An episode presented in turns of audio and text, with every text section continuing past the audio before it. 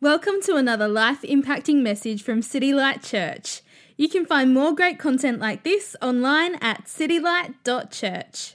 If you have your Bibles with you, let's flip open to Psalm 23. Nice and easy. Psalm 23. We're just going to be looking at the first three verses of Psalm 23. Um, but before that, I just want to I know we've prayed already, but I want to just pray for us in particular as we unpack Scripture and look what, what God has for us today. Um, Heavenly Father, I just thank you for who you are. I thank you for um, just uh, your amazing glory. Um, thank you for your character. Thank you for your word. Um, I pray that today, as we unpack your word, that we um, hear directly from you uh, that uh, my ideas not be here, but whatever I say is actually what you say, Lord Father. I pray that um, that you hide me behind your hand, and that um, I can I can't do any of this. Only you can, Lord. I'm just the motivator, but you are the one who does works. I pray that um, you do something in us as we hear your word tonight. And um, uh, just pray that we be uh, effectual uh, doers of the word and just not hearers. Let's just pray these things in Jesus' name. Amen. Sweet. Um, I'm really honored and privileged to be wrapping up our five week series on the five solas of the Reformation. Um, so, if you haven't been here for the last five weeks, we've been going through uh, the five solas, which is firstly uh, sola scriptura, which means uh, the sufficiency and the inerrancy of Scripture. Uh, sola gratia, which is salvation is by grace alone. Sola fide, which is salvation by faith through faith alone. Solus Christus, salvation in Christ alone. And tonight we're going to be looking at this thing called sola deo gloria, glory to God alone. But before we look at this particular topic, I just want to d- digress for a bit and talk a bit about the tennis. Is anyone watching the Australian Open tonight? Please tell me someone's watching. Yes, we have a few in the house. Any Team Nadal? Anyone's Team Nadal? Yes, we have one, two. Anyone else? No one's Team. All right, everyone's Team Federer, right? If Team Federer, we got a few Team Federers. That's all right. I think Nadal's going to win because if you look at like the head-to-heads, Nadal's got it in the bag. Like just, just, just saying. Having said that, though.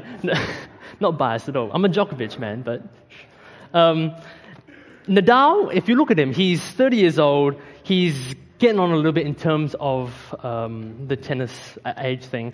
Um, he's won 14 singles Grand Slams titles. He's won $78 million US prize money, and he spent 141 weeks at the number one position. Federer, on the other hand, he's 35, a little bit of the older statesman. He's 18, he's done 18 Grand Slam titles. He's won $99 million US prize money and spent 302 weeks at the number one position. 230, 237 of those weeks were consecutive. So for four years in a row, this guy was the number one player at the time. And so tonight's game, uh, the Australian Open, is one for the ages because it's probably the last time you'll ever see Nadal and Federer play at a Grand Slam final. You might see them in exhibition matches and stuff, but this is for tennis glory. Right? Tennis glory. And we think about like glory and it's like this, it's, we're not quite sure what the word glory means. It's kind of like this abstract idea. It's like, oh, does he mean like they're going to be honored and remembered for like forever? or what, what does that even mean? And I feel like when it comes to church and it comes to this idea of the glory of God, it's kind of airy fairy abstract. Yeah, we, we talk about the glory of God. It's something in the Bible, right? It's, it's there in Scripture. But we kind of just kind of skip over the details and really not spend time and focus on and what it actually means. Um, so, what does it actually mean? Does it actually mean to be remembered like Federer and Nadal, or does it mean something more.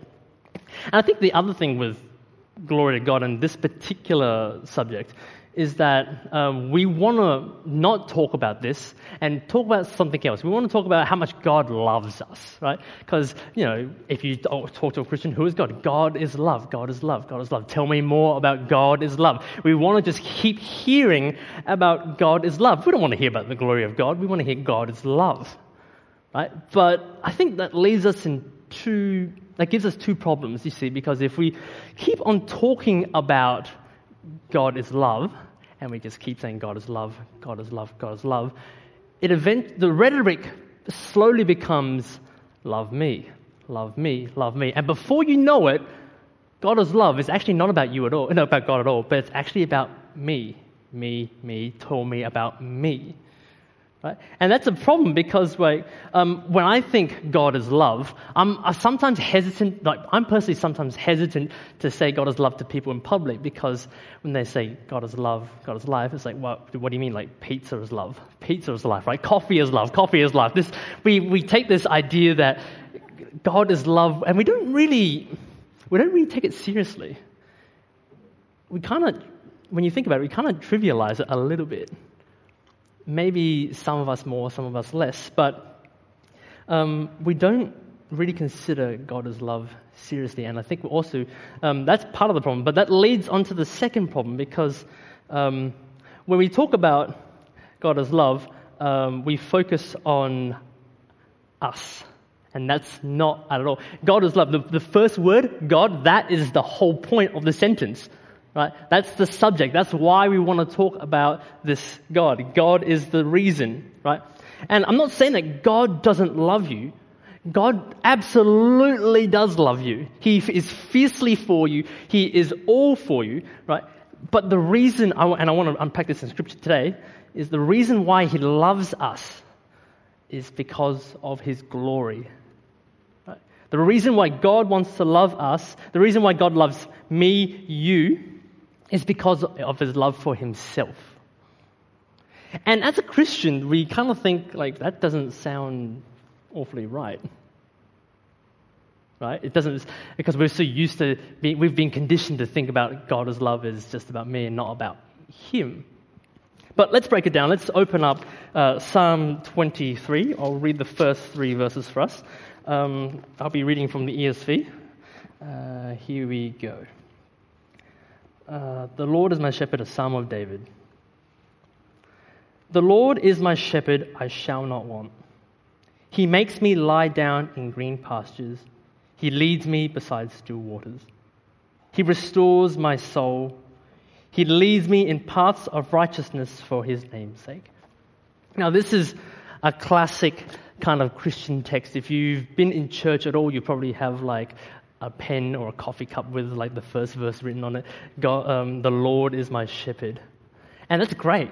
Like it says, it's shepherd, a sheep herder. It, if you look at, if you take the context of that, um, shepherds, what do they do? They protect the herd. They look after the herd. They they actually sleep with the sheep as well. Like they, that's how that's how much they're, they're, they're attached to these sheep. And that's great because God is like that. God is our shepherd, right? And I shall not want. That's a beautiful verse because if the Lord is my shepherd and I don't need anything else, I don't, I don't want anything else. I shall not want anything else because all my needs are found in my shepherd. Verse 2 He makes me lie down in green pastures, leads me beside still waters. Again, reinforcing that idea of um, He provides for my needs. He knows what I, He knows I need water, I need food, I need community to survive. He knows my needs and He provides them for me. Um, he gives my soul rest and He leads me in paths of righteousness. He is my guide. He takes me along wherever I need to go, He directs where I go. But the kicker is at the end of verse 3 when it says the reason why He does all of this is for what? It's because of His name's sake. God is about himself. He is in the business of himself. It sounds a bit narcissistic, but I want you to journey with me for, with this a little bit. God is about himself. He's about his glory. He is about his name. He's about his reputation. He's about his renown, his majesty, his fame. He is about extolling his excellencies across the universe. And this flies in the face of culture, right? Because culture tells you it's all about you. It's be the best you can be. You, you're the best. You don't need to listen to anyone. It's all about you, right? It flies in the face of culture, it fly, and it flies in the face of evangelicalism and a lot of Christianity, I would say, because um, a lot in churches now, it's all about like self empowerment or self actualization or what can I get out of church? How is this going to help me with my daily life? But the reason, um, and it flies in the and it flies in the face of our me-centeredness. Like, how many times have we posted something on Instagram? Like, how I'm, I want to do this at this particular time frame because four and five is when everyone goes into Instagram, and that's how that's, I know I'm going to get stacks of likes out of this. And then what you do is you go into Google, you type in that subject like hashtag, like just all those things, and then you find a whole list of hashtags to add onto your posts so you can drive those likes, you can drive that social media page. Don't, don't lie, I know you do it. So I do it as well. I'm, I'm being serious. Like, if I'm going to be real here, I do this as well. I'm absolutely guilty of this. And we are uncomfortable with the idea that God is for us because of himself, because it's not a, we feel like it's not about me, it's about him. But that's exactly true. The end goal of God is the declaration of his glory. Right? God, and this is great news for the Christian because God glorifying himself, that is intrinsically linked with his love for you. Right? If he wasn't for himself, we would actually be pretty stuffed. We would be done. And know why? Because if God, if God wasn't for himself when he loved you, let's be real here, it's can't, like, we're not lovable people, right? We're not very, uh, you might be thinking, ouch, that really hurts, man. You might not be lovable, but look at me, I'm just amazing, right? So, of course, love it. No, we are very difficult to love. Um, I want an example. When I was reading up Sola de Gloria, as in like the the um, the doctrine itself, well, one of the first hits I came up was this guy named um, Johann Sebastian Bach. Um, he's a Baroque composer. Anthony might be able to tell me when that is, but um, but uh, apparently this guy, uh, when he wrote his compositions, he wrote SDG for uh, Glory to God alone at the end of his compositions, right? And if you look at just music in general today, it doesn't have much of that at all. It doesn't have much of that at all because, um, let's say, for example, uh, if you know me at all, I'm a massive fan of DJ Khaled. DJ Khaled is he's just he's just the, he's just memes upon memes upon memes. That's what he is. Um, like he, he, this, this, this guy's great. If you, I just add him on your Snapchat, please. What, it's good entertainment because um, when he when he does music videos, he always it's always about another one, another one. We the best, right? We the best. He he, he talks he talks himself up so much to the point it's actually it's actually really like it's so cringy that it's it's it's just good for the soul, man. That's just how good it is. Um, I pulled a, a, Snapchat from him last night on his on a story, and he's exercising, and he's puffed out the end. It's like that's just not that's not puffing, man. That's that's breathing greatness right there. True story. That was in a Snapchat story less than 24 hours ago. What's this guy? Um, but to, DJ Khaled's a bit of a joke, to be honest. Um, let's talk more. Let's talk more serious in terms of hip hop. Let's talk Jay Z. Jay Z is um, like when, if you ever hear him and if he says, it's your boy Hova, that, that means Hova is, he's trying to say, he's saying for short, I am Jehovah, I am God. That's what Jay Z is saying when he's, when he's doing his music and, and, he, and he says that, um, when he says he's Hova, he's claiming to be God. And let's not even talk about Kanye, for example. Kanye, what mean? It's like Yeezy, right? Ye- like 2013, Yeezus, Yeezus was okay, I didn't mind it. But like Yeezy, Jesus, Jesus, he's, he's calling himself, himself God. There's a song in that, in that album called I Am a God. right? That's nuts because, and we look at these examples in culture and we think like, nah, I'm not like these guys. Tran, you, you just be acting a fool thinking I'm like this fool. And I'm like, nah. the fact that you think Kanye is a fool and you're not a fool makes you exactly like Kanye. Congratulations, you just played yourself. Yeah. Seriously. Well, think about this, for example. Um, if God, uh, in the beginning, this is Godhead perfect, and uh, He's infinitely perfect, and He's holy, and He creates humankind, and we're made in His image as an overflow of His glory to reflect His glory. Not because He needed us, He just, it was an overflow of His glory. Right? But we think, yeah, nah, good thanks. I don't, I don't want to reflect your glory, man. I want my own glory which, by the way, is nowhere near in comparison to the glory of God. And we put our own glory in the position in our hearts where God's glory should be. You know, um, and it's weird because God is, inf- he is of infinite worth, infinite value, infinite holiness, and We're not, but we yet we put ourselves in that position in our hearts. And we have the audacity to say that we're not lovable. Right? And the scary thing is, God doesn't need you. If you think about this through, God doesn't actually need you. We, we think that you know, in Christianity, that there's this kind of there's this unfounded thing in Scripture um, where we say, "Oh, in the beginning, God was lonely and He wanted companionship, and that's why He made us." It sounds cutesy and it sounds great, but it's heretical. God doesn't need you. In the beginning, he had himself.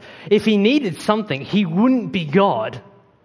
He wouldn't, like, the, you're looking, if God really needed you, he wouldn't be God because God is, is meant to be complete and holy and perfect, and we're not. And we, some of us think, oh, but God, if with this doctrine, glory to God. God is just after my worship, like a pagan God who just lives on worship. He just thrives on that, right? Not really. God doesn't need your worship either. Right? In Psalm 19, the heavens declare the glory of God and the sky proclaims his handiwork. Have you looked through the Hubble telescope? Have you tried to comprehend the enormity of the cosmos? Right? God doesn't need your worship. The universe screams of his glory. And if you think like your your vo- like your vocal skills were singing, they sound like Mariah Carey on a good day, like you're that that's really shameful because one, you're not Mariah Carey, and two, like it, the, your voice compared to the glory of the universe, it doesn't compare. It just doesn't, right? Not to mention, like, for us guys like myself, who, when we try to do that Justin Timberlake thing and we try to hit that high note and we kind of go like, eh, like that, like that for a second.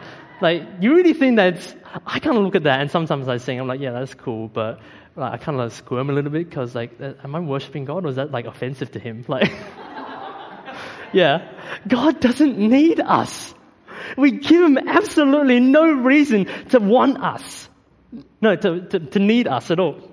But that's the thing, He wants us. Not because of us, but because of who He is because of his glorious, perfect character. God says, uh, God saves us not because of what we've done, but because of who he is. And who is he? He is infinitely holy, which really means that he's unique from anything, right? No one is like him. He is separate from us. Right? The laws of economics say the rarer something is, the more expensive it is. Right? God, there, God is in a class of himself.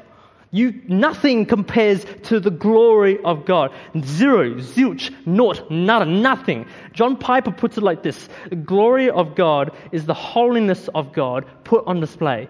That is, it is the infinite worth of God made manifest.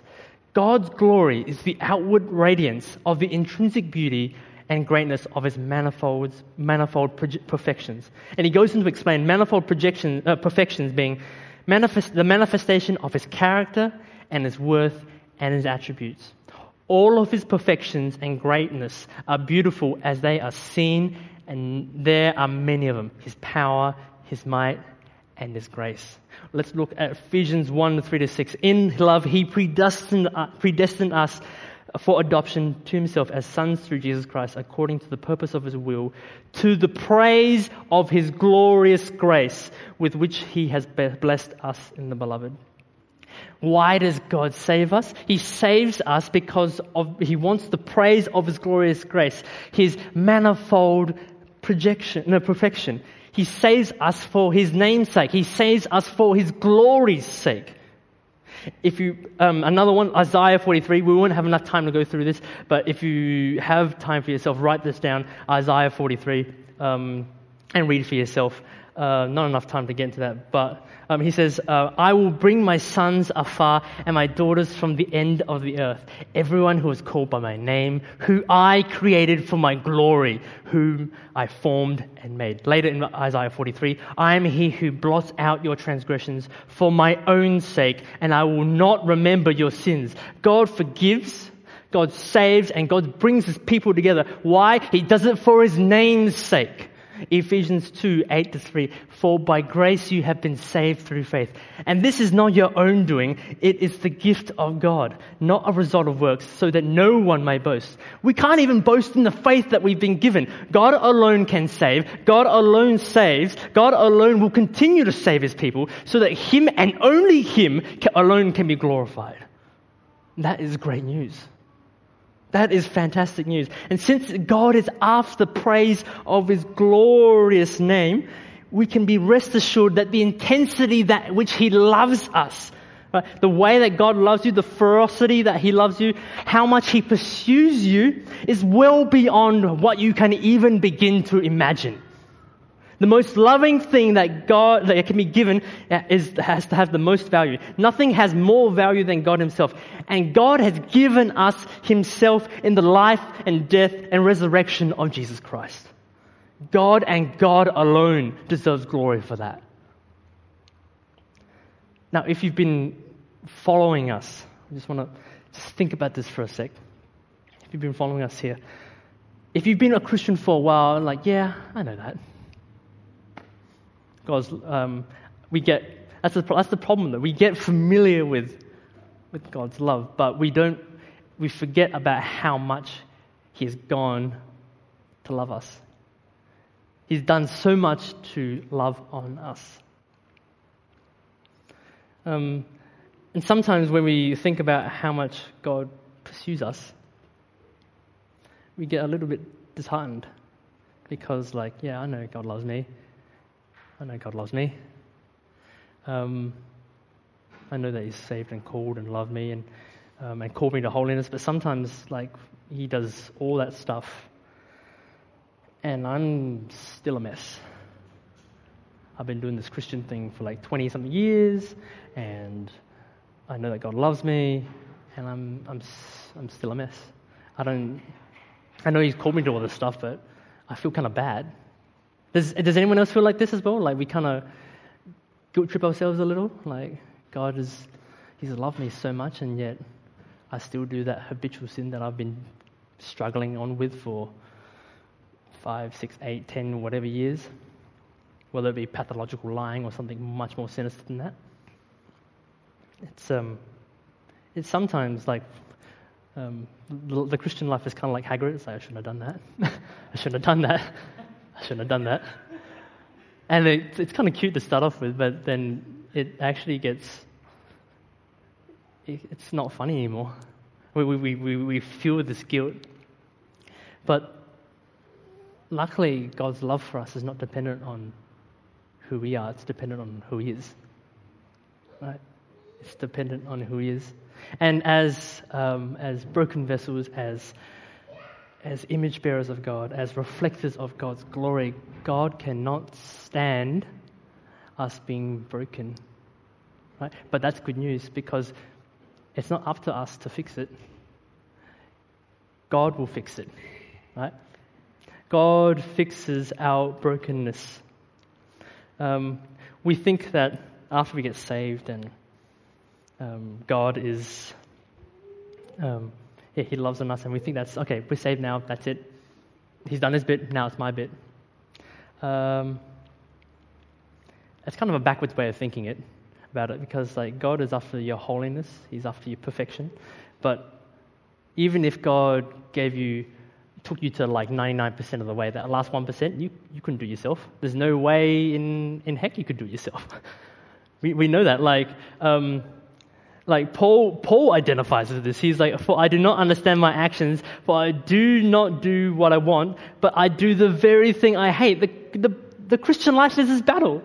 The Christian life is this, this battle of fighting our own flesh. And we think it's, it's our doing, but the good news is not, God doesn't just only save for his glory's sake, but he also restores and redeems for his glory's sake.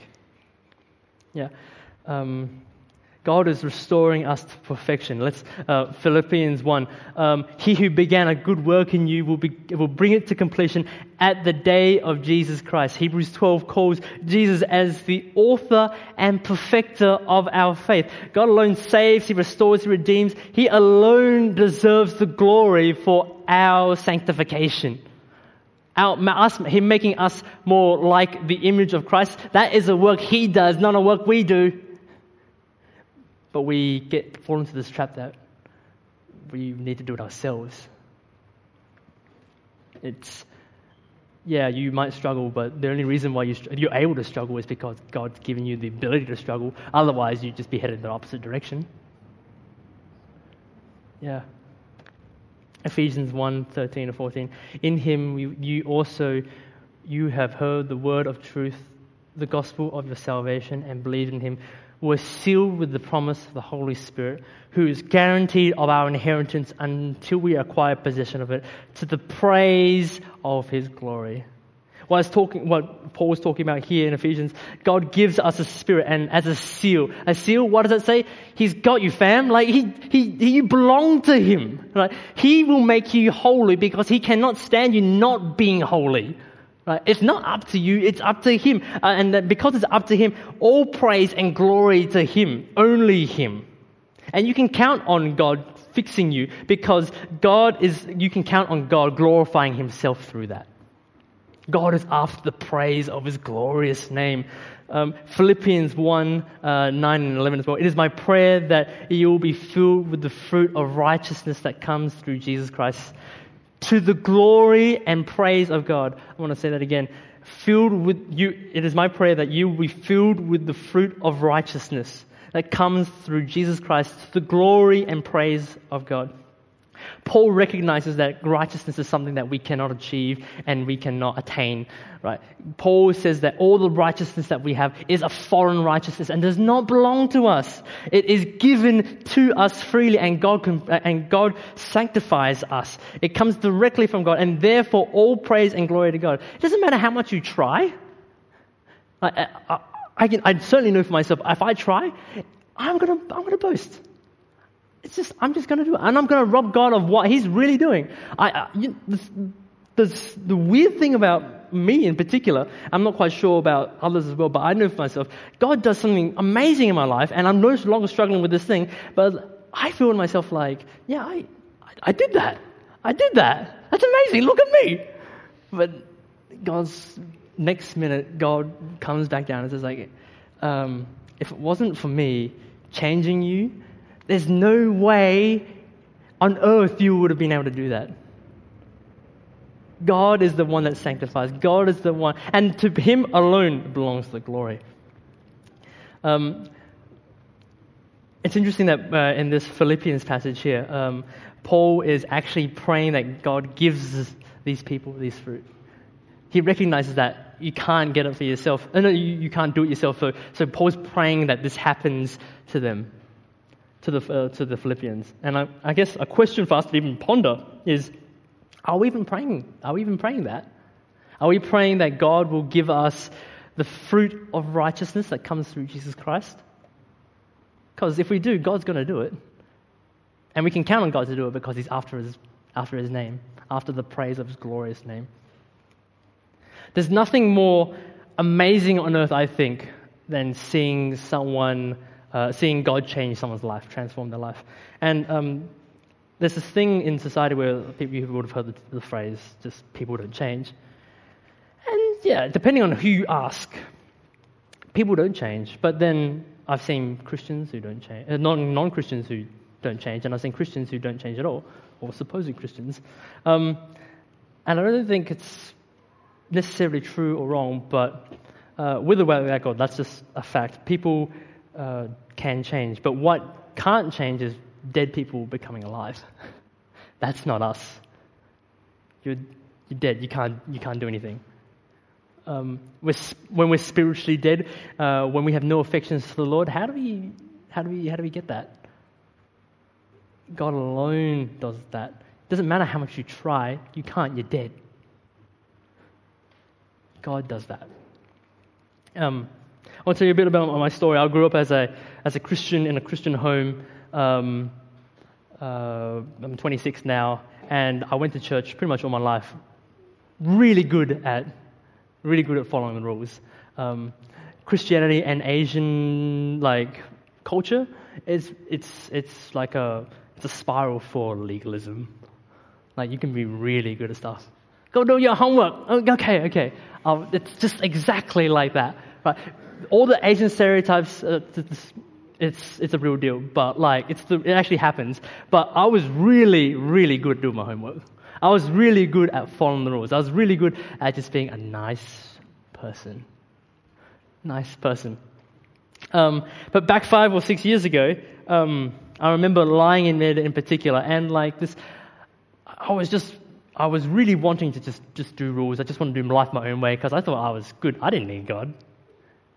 I don't need God. But then, weirdly, God was consuming my thoughts, and I, I remember lying there and angrily just, I actually shake, shook my fist at the ceiling, which is, who does that? But, but I shook my fist at the ceiling. And I was like, yeah, I know you love me, but please go away. I, that's, the, that's the censored version of it. It might have had an F word or two there. But I told him to go away. Just leave me alone. Leave me with your rules. And that's all I need. Oh, maybe if you want to give me a hot wife or like, if you want to give me a, a sweet job, that'd be sweet too. Okay, see you man. Bye. I'm out. Um, and if you think of it that, like the audacity I, I had towards God, like I was a punk.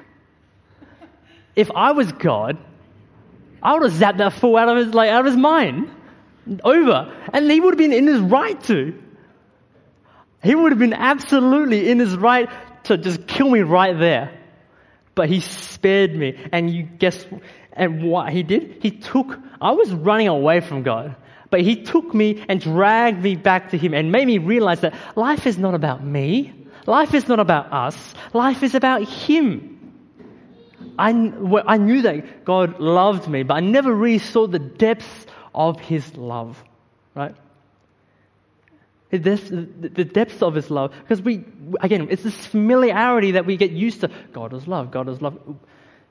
The reason why God has loved you is because he's motivated by his glory. And he, he, you, you see that through, um, through the life and death and resurrection of Jesus Christ. And because of God's love for me, his ferocious love, for his name's sake, he took someone running completely in the opposite direction and he turns me around and gives me faith to believe more in him. Gives me the will to trust more in him. He gives me the capacity to love people. I'm a really selfish person. I find it really hard to love people. And guess what? The only reason why I, am on where I am at the where I am at the moment is because God's done that. I can't do any of that on my own. Sometimes when I try to work out of my own strength, I'm like, man, that person is so annoying. I really don't want to love them. But God is the one who gives us, He transforms us and changes us and gives us a new heart and gives us affections for Him and for people. Right? God does it all. And all I can, or if I look at my transformation over the last even like five to six years, all I have left is gratitude. Which brings me to my final point tonight. God saves us for His glory, God restores us for His glory. What next? We are to live for His glory. Um, when we see God's love for us motivated by His glory, we get a sense of how much He actually loves us. All our stories are just small little stories in history, which, by the way, is corny as it is, His story. Yeah. We must view our lives as, as small. We must give ourselves less credit than we, than we do. We must give God all the credit. Um, for the Christian, uh, when we see how much God has done for us, God alone is worthy of praise, not us. The only, and the only response in, is to have, the only proper response to really have is to have our life wrung out for the glory of God, wrung out for His kingdom, rung out for His purposes. And in that, coincidentally, is where you find true joy. 1 Corinthians 10:31. So whether you eat or drink, whatever you do, do all for the glory of God. You might be thinking, okay, how do I how do I drive to the glory of God? how do I how do I talk to someone to the glory of God? How do I just do my day job to the glory of God? And um, that's a good thing to wonder, I think. Um, for everyone, it's going to look a bit different. It's not prescriptive. It's one of those things that uh, you have to look in, at your circumstances and see where God's placed you. And I think you need to be obedient where God's put you. Um, but I know that God has given us works in advance to do. Um, and all we need to do is just be faithful where He's put us. That itself is sanctifying. That alone, that itself is also glory to Him.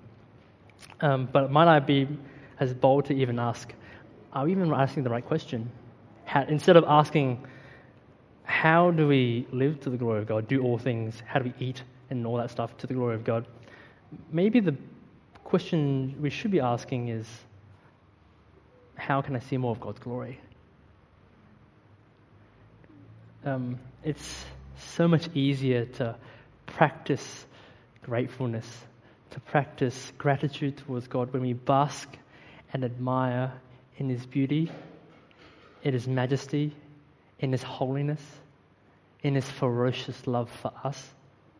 Um, it's kind of like uh, if you are married or have a girlfriend or partner or whatever. Um, you don't ask them, "Oh, how can I serve you today?" You might ask them that. That's, that's, a, good, that's a good question. But when you look at who they are, and you know uh, what they're about, and you know their proclivities, their, their, their sensibilities, their, you know um, what their tendencies are, it's so much easier to serve them than just ask them, give me a list of things to do.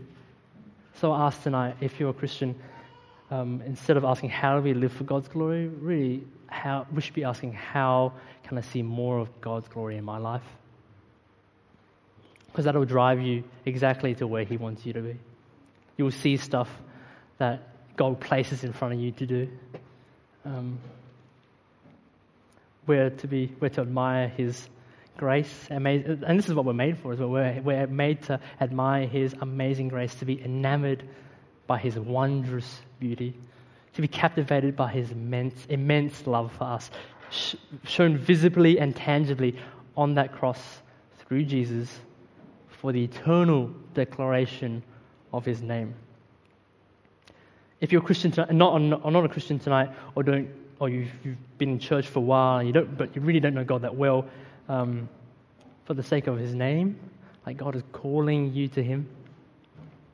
God has given Himself through us. There's, there's no bigger gift than God Himself. He, and He's given that already through Jesus, and He's giving that to you. Right? We, God can't be more loving than that. He's given us the ultimate prize in and outside of space time. Right? He's given the most treasured thing to ever exist. I'm, consider, I'm asking you to consider, I'm pleading with you to consider, um, to consider God's glory and who He is and His majesty. Um, God's patience with you is a testimony to, to His glory itself. Like God doesn't, as I said, God doesn't need you, but He's so patient with us. He follows, it up, he follows us up. He pursues us unrelentingly. Thank you for listening to audio from City Light Church. We hope you found it helpful and we'd love for you to share this message with others. For more great content, more information about City Light Church, or to donate to the work of City Light Church, visit us online at www.citylight.church.